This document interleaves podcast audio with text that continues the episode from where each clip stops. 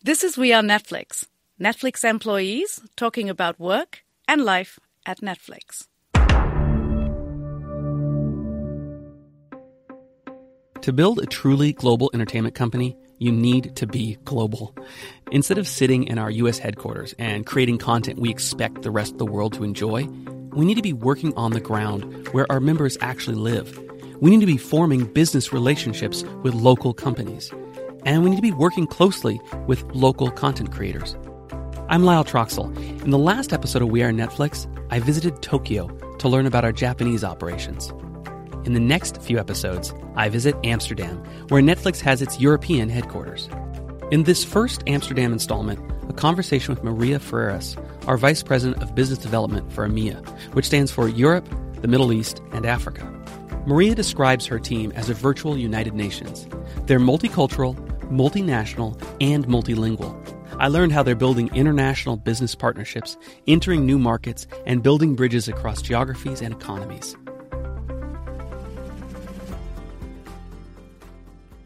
Maria, why are you building a business development team in Europe, Middle East, and Africa? Well, I think two main reasons. One is you need to be close to the partners. So, um, business development is a role that involves lots of external conversations. So, being physically close and being able to travel and see the partners as often as possible. When you say visit business partners, do you mean internal to Netflix or external? External. Okay. External. So, um, our main job is to work with external partners, so third parties that are not content providers. That's what we um, relate to.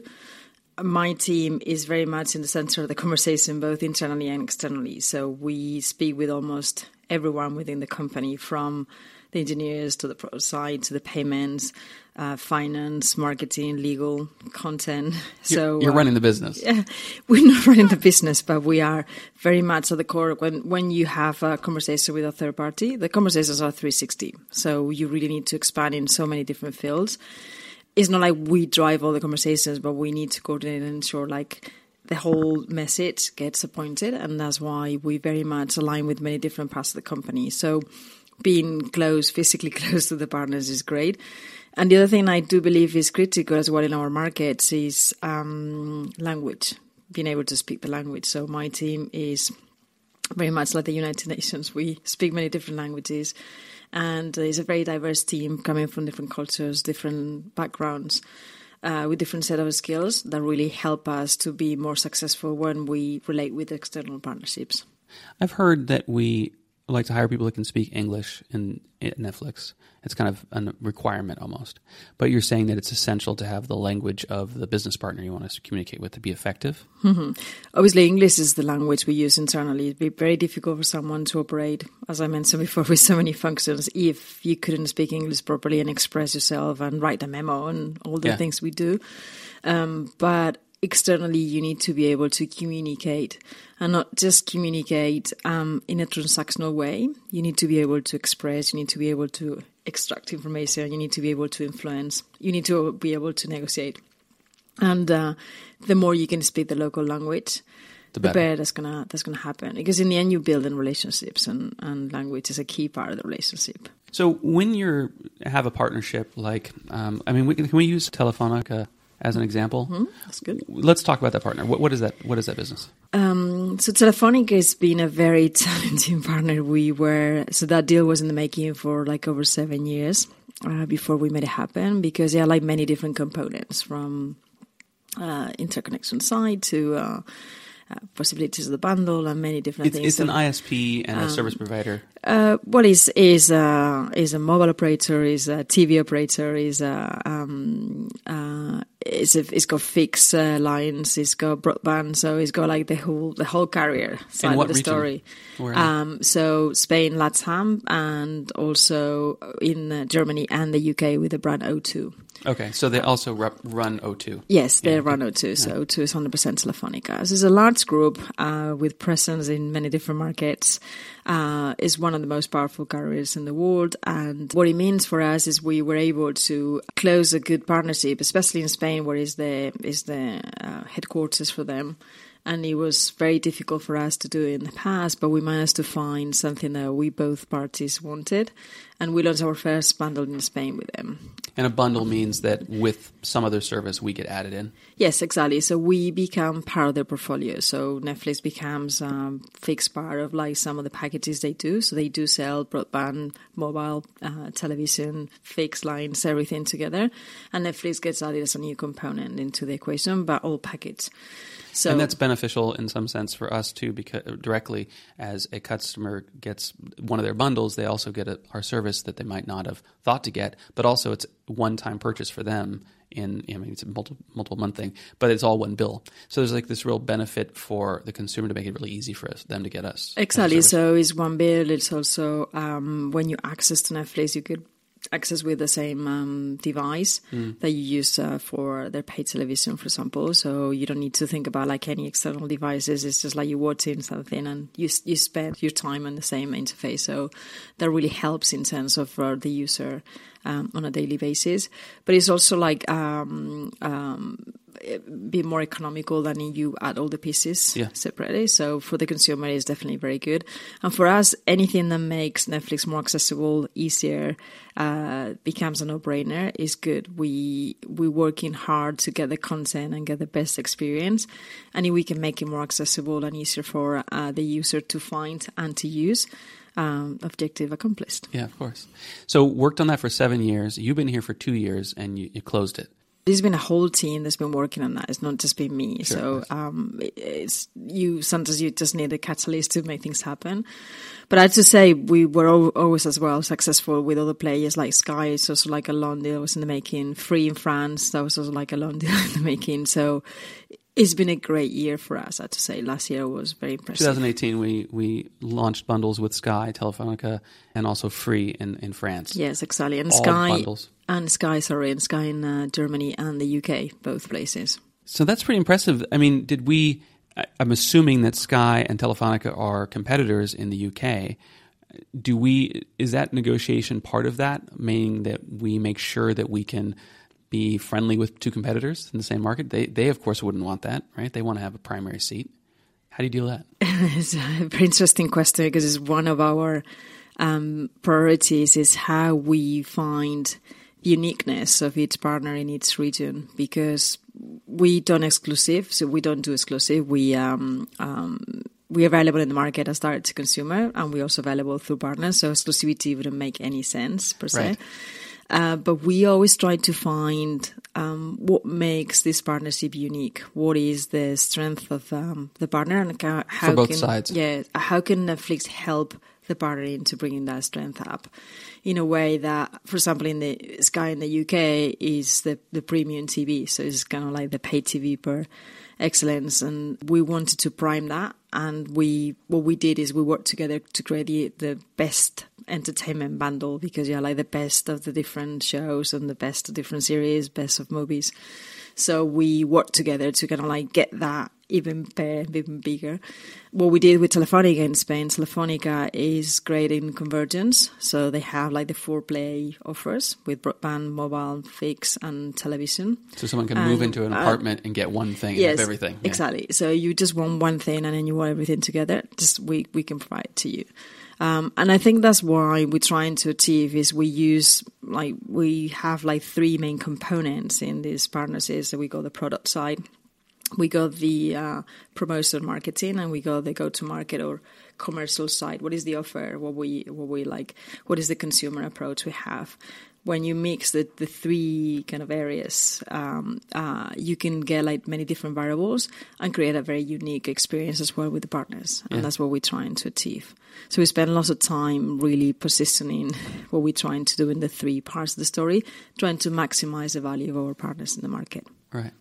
Interesting. And do you communicate most of that? I'm assuming since we're talking about this publicly, you communicate that with the partners as well, that we're looking at that that way. Yeah, because I, I believe the best way to do business is being very transparent, very open about what you're trying to achieve. So acknowledging why you want to do these partnerships and asking what was in, was in it for you as well. Because. I think um, this is a true partnership, it's a long term agreement.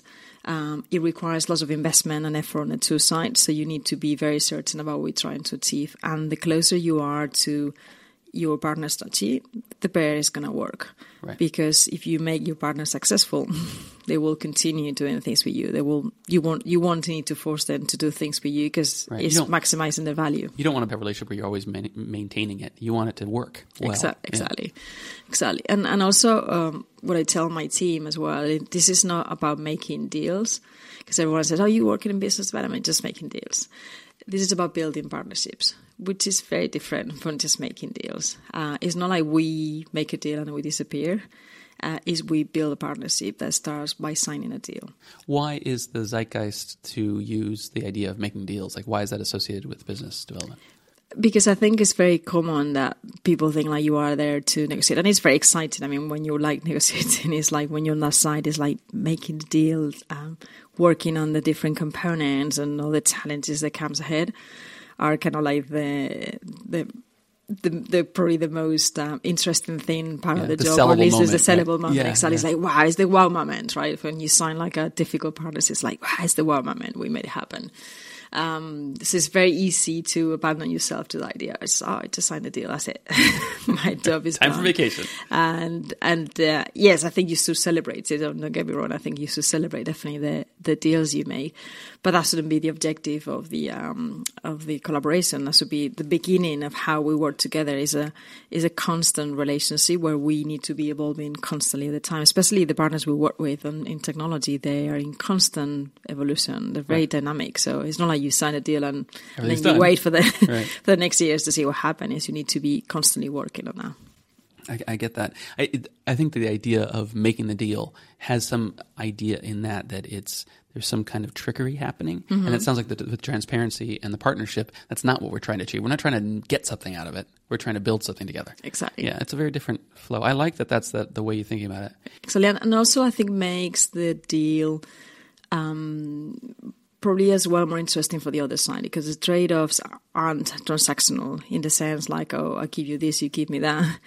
The, the trade offs could be made as well and built within the time because what what you need today might be different what you need in two years' time.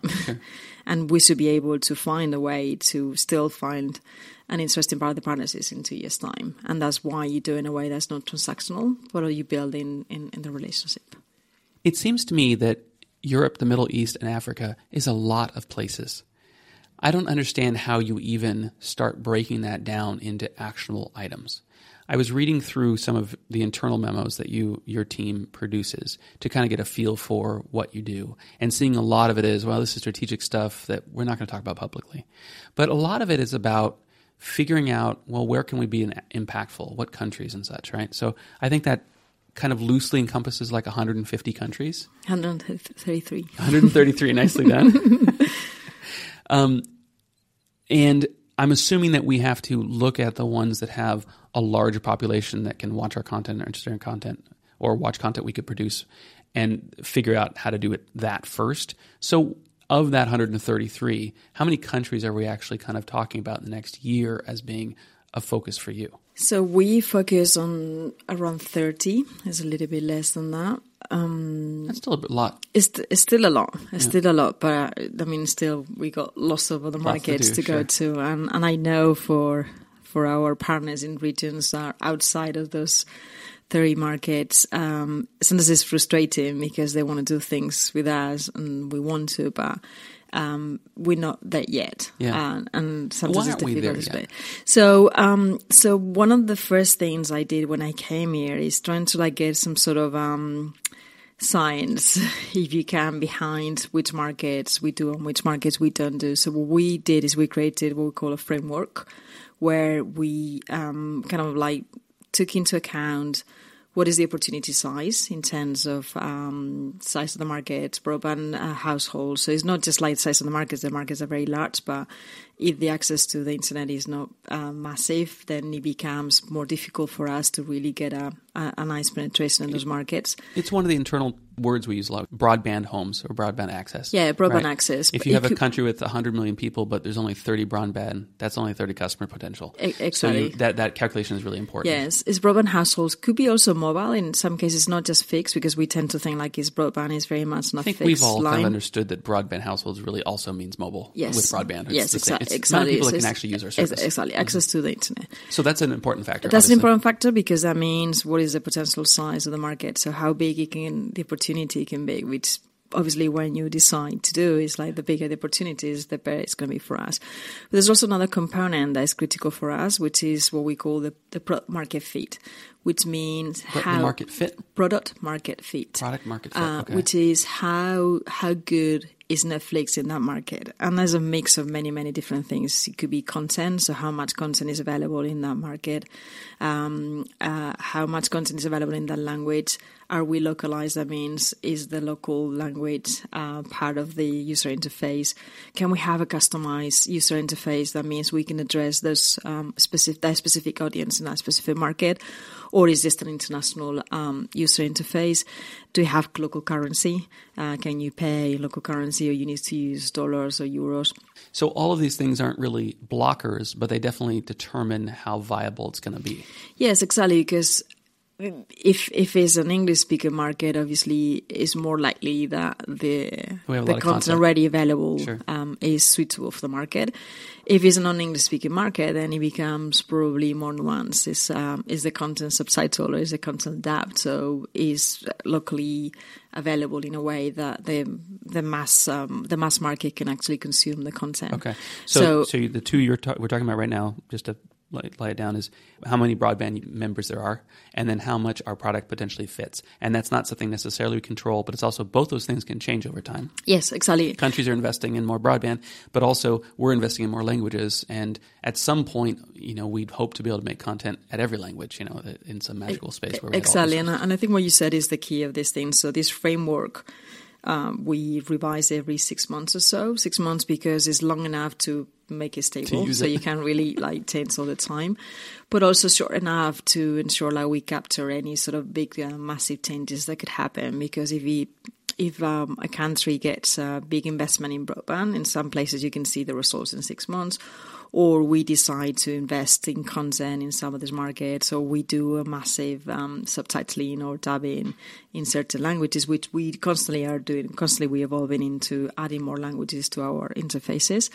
Then you can see very quickly that there's the results are like um, more appealing of Yeah. Netflix in that market, and and so we build this kind of like framework in these bubbles that uh, keep evolving, uh, like the markets that keep evolving on the broadband side and on the product market fit. And you basically you you mark these things up per country, and then you graph them and kind of look at Yes. where they sit. Exactly. And go, well, here's a cluster of regions that are a good fit, do have broadband, and we're not doing yet. Yes. And so we move to those. Exa- exactly. so, so when the market fit is very low or when the opportunity is very small, we are on hold for the moment because if you go too early into a market and some people say, "Oh, let's let's do a test, let's do try something," what happens is what I call the double failure. Um, one because you go to the market um, and uh, and then you try to get the users to the users, the consumers go. Maybe you've been successful, uh, you get a partnership. The consumer tries Netflix. Oh, this is not for me. It's just like, oh, in English, I don't really understand the things. It's not even subtitled. I need to pay in dollars. This is, oh, I don't like it. Uh, but also, it's going to be bad on the on the partner side because they're going to say, oh, this is not really valid for me to attract Right. more We invest all customers. these resources We invest in all these Yeah. resources, and this is not really working for us.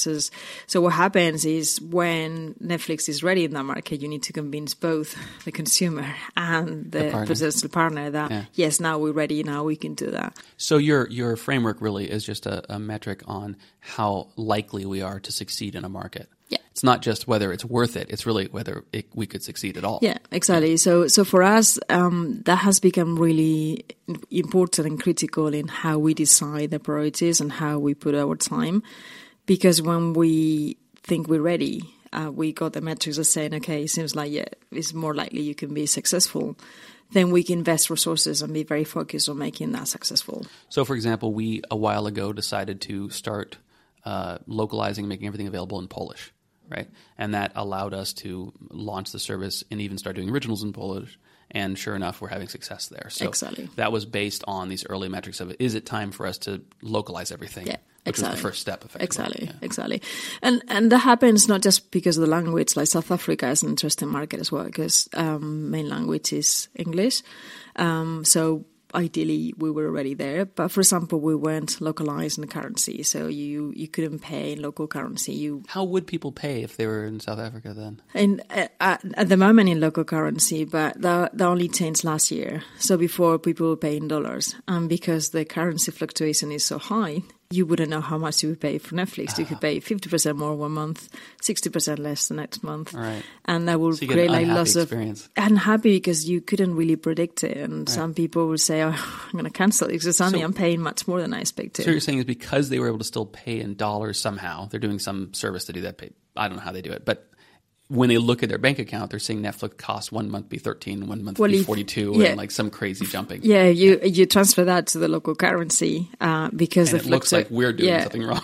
the fluctuation of the local currency is so high Yeah. in relation to the dollar. What happened is the actual conversion of money was fifty percent more, sixty percent Yeah, less, and, and it was kind of like yeah, it's a good surprise, a bad surprise. so we turned, we made some relationship with some bank or something so that we could do this effectively there. Yeah, so we did is what we uh, localized in um, local currency last year, at the end of last year, and um, so now when you're in South Africa, you can pay local currency, and you can you know exactly how much you pay, and it doesn't Well, that's good doesn't for- become like a gamble, like I got no yeah, idea that's what's going to better for- happen. so you, uh, did we do a lot of marketing to those customers before doing that, or did we go, we're not ready really to push hard here? You can get it, but because it's not localized financially, we don't want to make the investment. We don't want to sour a whole bunch of people. Was that kind of the idea? Yes, so so we did some things in the past, but um, I would say our focus started after the localization because then we were ready to do things. So we did um, launch an agreement with Telkom South Africa, which is the main player there. If we took, if we switched over the finances such that they're now paying in their the currency and the currencies are still fluctuating, does that mean we're taking that hit now for the fluctuating currencies? Yeah. Is that okay? Well, that's that's the um, we did our calculations That's the and, and that's the business? price. Yes, that's Yeah. the price to do business. So that happens in some markets. Argentina is also like a high fluctuating market. Yeah. So it's obviously more more risk on our side, but it's a much better consumer experience. And I think as an international company, we need to ensure like if we want to be in a market, we need to do the best we can for the consumers in that market. I want to speak about your experience of, of starting at Netflix. um, you were at YouTube slash Google for 10 years. That's a pretty long time to be a Googler. Um, tell me about w- why you decided to leave there. So first of all, I think I only have good go- words for Google. It's an amazing company. I absolutely loved every single minute of my time there. Um, I worked for Google for 10 years. All that time on YouTube, I was like the fifth employee for EMEA for YouTube. Wow. Um, I met the founders. It was like really fun uh, that time because we were building.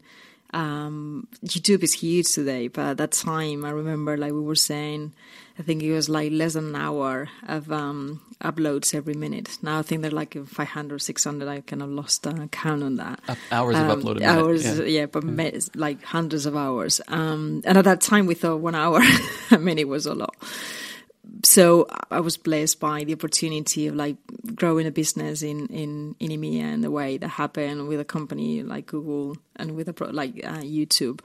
But after ten years, what happens is um, I felt like my mission was done. So we signed we signed like uh, so many partnerships. I was on the content partnership at that time. What What does the partner side look like for YouTube?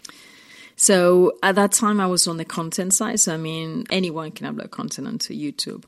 The mission of my group was to ensuring that we were working with third parties to incentivize them to upload more content and more quality content. So I work with um, broadcasters, production companies, sports organizations, uh, all the football This is why, like, pretty much any media production company also has a YouTube channel that has content of their Yes, stuff exactly. that points back to their primary or whatever. Exactly, Yeah. but also with creators. I mean, the large creators.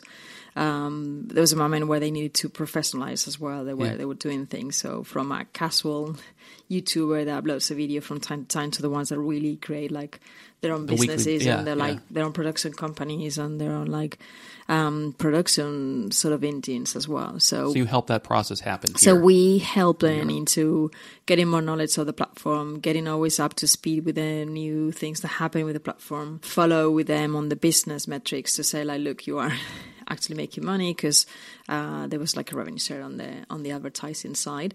So there was a way for, for them to like make that a profitable business as well. It sounds so like a pretty our- fascinating job. It, it is. It is fascinating, and I is like there was no dull moment for me. Okay, so 10 years you goes by as you're doing that But and 10, you've 10 years, what happens is like you are. Um, I mean, I was still happy. I wasn't looking for a job, uh, but I was kind of like ready to probably do something else because um, I accomplished my mission. I was I was kind of like I built the platform for something that was very small to something that was very large and and very functional.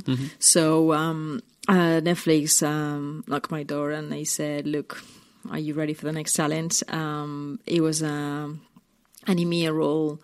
It was a VP position. So um, and I really like the, my current boss, and uh, and it was another talent. So there was everything was to be done. There was no team here. The team was like two people. Yeah. Um, so, So it was a startup again. So it was like, and, and at that time I was ready. I think after 10, 10 years in a company like Google, which feels like probably 20 because lots of things happen. Uh, I was ready for like a new challenge and Netflix came, came to me. Is it was, I really believe the company could do very well. I, Yeah. I like the product as well. So I think for my age, I was consuming more Netflix. And then something that say says an anecdote, but something happened that really made me take the step. Is my daughter at that time was um, only four, and she came to me one day and she said, "Mum, can you set up Netflix for me?" And she didn't say She television, she didn't say YouTube. Um, YouTube was always obviously available everywhere, and because Netflix was available on Chromecast, because at that time we didn't have the smart TV, Sure. uh, uh, she couldn't do on on her own. And I thought, well, there's something that we could do to make it How'd easier. she, yeah. How'd she know that she wanted it?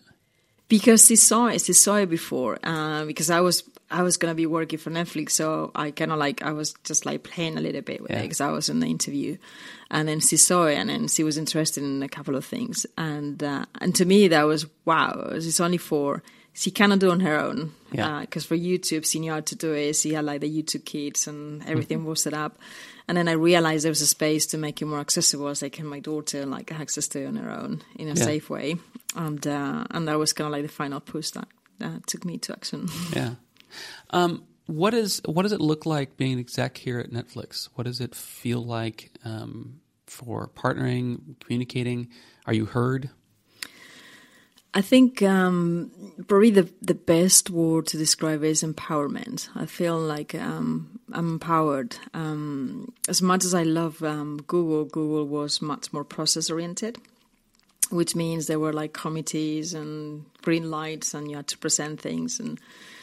And um, although that gives you the security that what you're doing is gets the blessing and gets the green light, um, it- sometimes it's very frustrating because we, you need to convince many different people from many different places of something that's happening in France. And it's not. Um, it's different here. Yes, completely different. So that becomes um, uh, much more local. So if something happens in France, the people that are in charge of France could take the decision. And um, it doesn't mean that the decision is taken individually in the sense of like you um, you can ask for collaborations, you can ask for questions, but when you um, write a memo, which is our, the way we normally do things, is like we write a document expressing what is the, for example, if it's a deal, what is the deal about, what are the main things to take into account. Uh, you ask for opinions, you don't ask for an approval Yeah.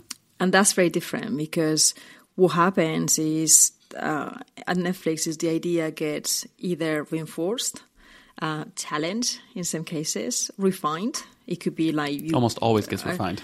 almost always gets refined, which I think is good because um, even if the idea is good, sometimes there might be some parts that you don't really consider or some areas that you don't think through. I think I always think like two brains think uh, think better Yeah. than one, and ten brains are better than two. Yeah. So but it's interesting. It's not in a um, uh, it's not in a committee form. It's in a you know me- you write a memo with an idea. You put it to a whole bunch of smart people that are colleagues. You say this is what I'm thinking, and they say make sure you touch this. I don't. I disagree here. You know, do you have any study? Do you have any research to, to Yeah. support this point? So it's really about empowering the person that's making the decision. Exactly. But the final decision is yours. Like even if uh, imagine like you ask ten people and the ten people said, "I don't think it's a great idea," uh, but you still think it's a great idea, you can still take it. Obviously, if you go like many people against it, if it doesn't work, then it be it'd be more difficult for you to justify why you did it. So the expectation is you really listen to what people are saying, but you're still able to defend your idea till the end. So you can launch, you can do whatever. So everyone at Netflix could sign a deal. Obviously, this comes with a consequence. If you sign something that's very bad and is completely uh, nonsensical, then Right. then it will be a consequence. But um, that empowerment really helps people to take the right decisions. And so you're seeing that in your staff? Oh yeah, absolutely, absolutely, and and and it's not just the um, culture of Netflix. I think is the what makes Netflix really um, successful in the long term because it allows to move fast. You don't need to pass a green light committee for six months to do Right. something. So We if you really quickly. believe in something, in a week you can make things happen. How do you make sure to hire people that can make decisions well if they have so much power in the decisions they make? I think that's a critical thing. I, I, I do spend lots of time in hiring. So every person I hire in my team has been part of a long process. Not long because we didn't want to get people, it's because we interview many, many people. But also because I think we need to be very thorough in understanding how independent people can be, um, how their judgment can work, what is the knowledge, the background knowledge that can help them to get into that? What is their their positioning, the relationship with the others that can allow them to do that? Especially in our role where they need to take into account so many different parts and they need to speak with so many different people. It's not just someone that says, "Okay, you are you know about payments or you know about the engineering side." Is you need to have an idea. Okay, this is a financial issue. This is a legal issue. Yeah. this is a content issue. This is a marketing issue.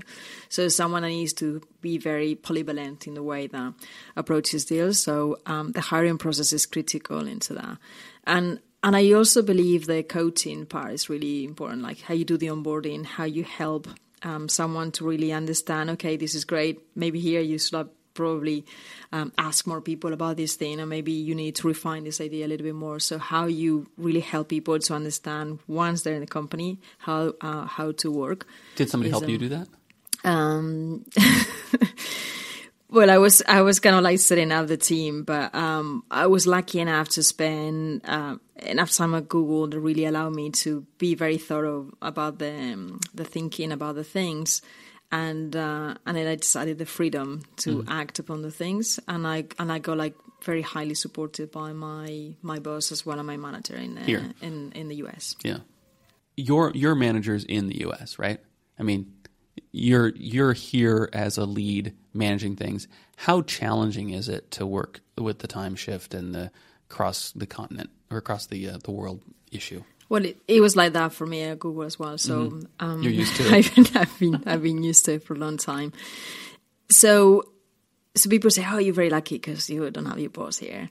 Um, but it, the truth is, you don't have someone that you can share things with in a spontaneous way. So you need to be much more um, organized into ensuring that the communication has to be very clear, very transparent, that you communicate the things that have a value, uh, that you request time with uh, uh, one-to-ones to be able to discuss things, ask questions, um, think about opinions. So you need to spend lots of time on the communication. I think the communication is key in that in that part because you don't have something spontaneous. There's like I can have a coffee with you and say, Yeah. "Oh, how's things going?" You don't you don't run each other yeah, and and video conference is great, but sometimes it could be very transactional, and it's something that I try to avoid. It becomes just like oh, uh, point one, two, three, and then I say you finish. It's like try to make it more a conversation, and also I I try to spend time face to face as well as much as possible. Like I travel to the US. Um, Probably, I would say five, six times a year at least, sometimes more. We have uh, most of our staff in Europe inside in Amsterdam, where we are right now, um, but we're opening up offices.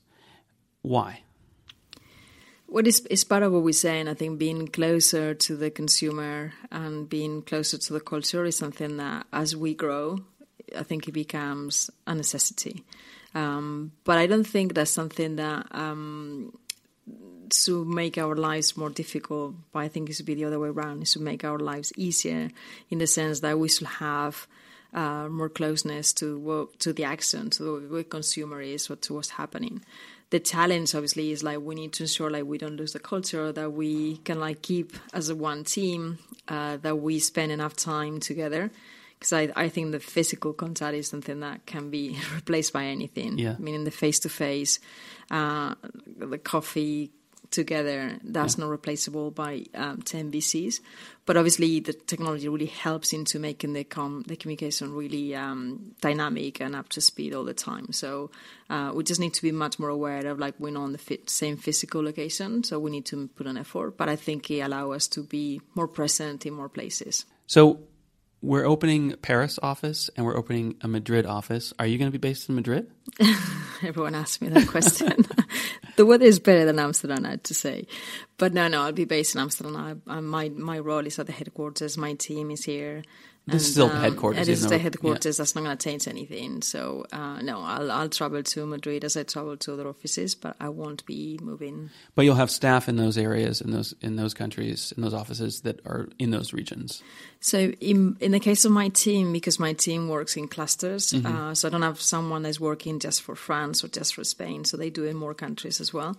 Um, they're very senior uh, members, so everyone is here except for one person I have in London, Okay. and that that's to be for the moment. As we grow and then we get more granular, we will That probably have uh, right. people in the offices, but not in the first uh, stage. Maria, you're working with partners all throughout Europe. So you're, you know, sitting in an executive uh, meeting with some telco, whatever. How many times are the other executives you're chatting with the other company female? Not many. Not many. Tell me a bit about that here in Europe. I think there is awareness of it. There's a huge awareness of it. It's just um, in some cases it's a question of time. Especially the companies I work with are very um, traditional telcos. Um, they've been working in technology, so I think it takes a while to get into it. But I would say there's awareness everywhere, and more and more you find um, female executives maybe not at the top position, Sure. but like in in executive position. So I think more and more you find them. It's just a question of like I think the the, the, the time that doesn't doesn't arrive yet. So, but it's but it's awareness. I would say there's like a big. Um, movement into ensuring that women have their voices. And as I said with the na- non-native speakers, I think it's a question of the two sides. It's a question of the companies to the awareness and ensure like women have the chances, but also it's a question of women raising their hands and saying I'm here, Yeah. versus waiting for someone to appoint them. Oh, you are the selected person, um, which I think is more on the female character to wait. I don't think we should be waiting as a man wouldn't wait to say I want to be promoted, and and a woman should say the same. Are you helping staff that you know compensate for that? Like try to empower people to take their voice? I mean, are you doing work in that space? Yes, I, I've been always very active in ensuring that um, I, don't, I don't believe this is a society where is women versus men, vice versa. I think it's more society where women and men are living, working together. Uh, you can be a father of a daughter, you can have a sister, you can have a wife. Uh, I think we all kind of like live together, and I think that's the way that's the way to go. So I think uh, my aspiration would be to normalize the, the position and to help both sides to um, see this as a parent. And and sometimes when I ask the question, like when you think of an engineer, you wouldn't think of me. um, why not? Yeah. And yeah. I think it's about forcing people. When I wo- worked for Google, one of the things that um, I always did ensuring that we put time when we organized an event or we did something. Like Google organized this um, think tank, so think um, Google events, and I realized like uh, one of them, uh, it was all male speakers, very good speakers. So the the panel was amazing. But uh, I complained and I said, look, there's no one woman. And the answer I got from the team is, no, no, no, it's just like, this is the best we could get. This is like the best people. I say, but I'm sure we can find some women that could do that. No, no, there's no like women scientists. There's no like women uh, in inspirational values. And it's not the thing is maybe you haven't seen them so much, so you need to spend more time into looking for them. And that's what we did. And we found an amazing panel. We did 50-50 in the end. So 50% of the speakers were men, 50% of the speakers were women. Just because you did more work finding uh, people. But it was very, it was much more difficult. It wasn't so obvious because it was like, oh, I saw this guy doing this before. Like many of the women didn't have the same amount of public exposure, but we found amazing researchers, amazing scientists, amazing innovators that were like really inspirational. It's just you need to put more time into it, and I think it's just putting that little bit of extra effort into it. Are you doing that work here? Um, yes, for example, when we do hiring, we always try to put that extra effort. Like, okay, can we have um, more people, more diversity as well in the panel, so we can ensure like we we can have more options as well. Yeah. Obviously, in the end of the day, I think the best candidate needs to um, to be raised is the same as like the best um, uh, person in the panel.